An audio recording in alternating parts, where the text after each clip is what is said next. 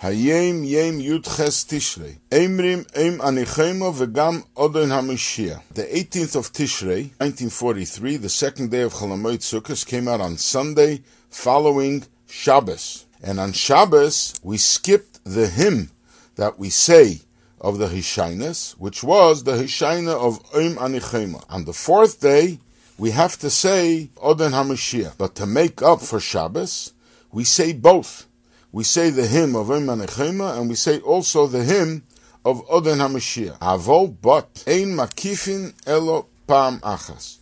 We only circle the bima with the Sefer Torah standing by the bima only once. This is the makeup that we have to say. And since there are several opinions starting from the Gemara, do we say both or do we skip one? There's one opinion that we skip, forget the one from yesterday, we didn't say it, and we don't say it. There's even another opinion that he brings in the Shara that there's a custom that we skip the Sunday one. And it works out that we always skip one day. So here, the Rebbe determines that we say, like he brings in the Shana that a Tzemach Tzedek wrote that we have to say both. However, we do not circle for both, we circle only for one. And actually, it is brought that amongst Chassidim, there was a discussion if this was always the custom or it was revealed because of what the Tzemach Tzedek wrote. And one of the Rabbonim wrote that this was always the custom. Point number two. We say the word Heishayno, both in the beginning and in the end,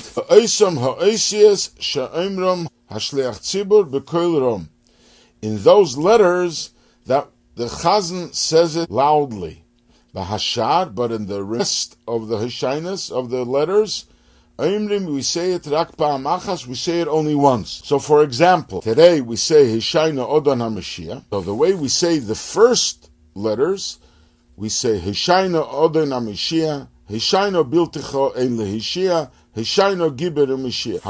when we come to the part that the chazan starts loud, we say Hishaino seirim lehonia Hishaino, Hishaino anonim ilhamnia Hishaino, Hishaino peseach yod umazbia Hishaino. And we repeat Hishaino after each letter until the end of the hymn. So this also there was uh, different opinions on that, and it wasn't clear from the Alter Rebbe Siddur how we say that. The Rebbe determines that the letters that we say silently, we say the word Heshaina only once, but the letters that we say loudly, we say it twice. Point number three, lahaschil samach.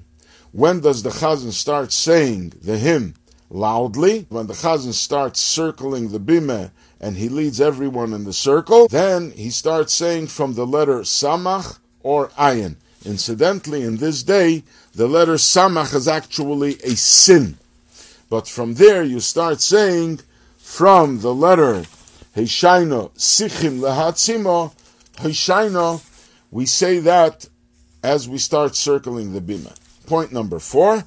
Medaikim lasses hekef sholem mashlimim be'ois tof. We are particular to make a full circle around the bima with the Sefer and we conclude the circle by the last letter Tov.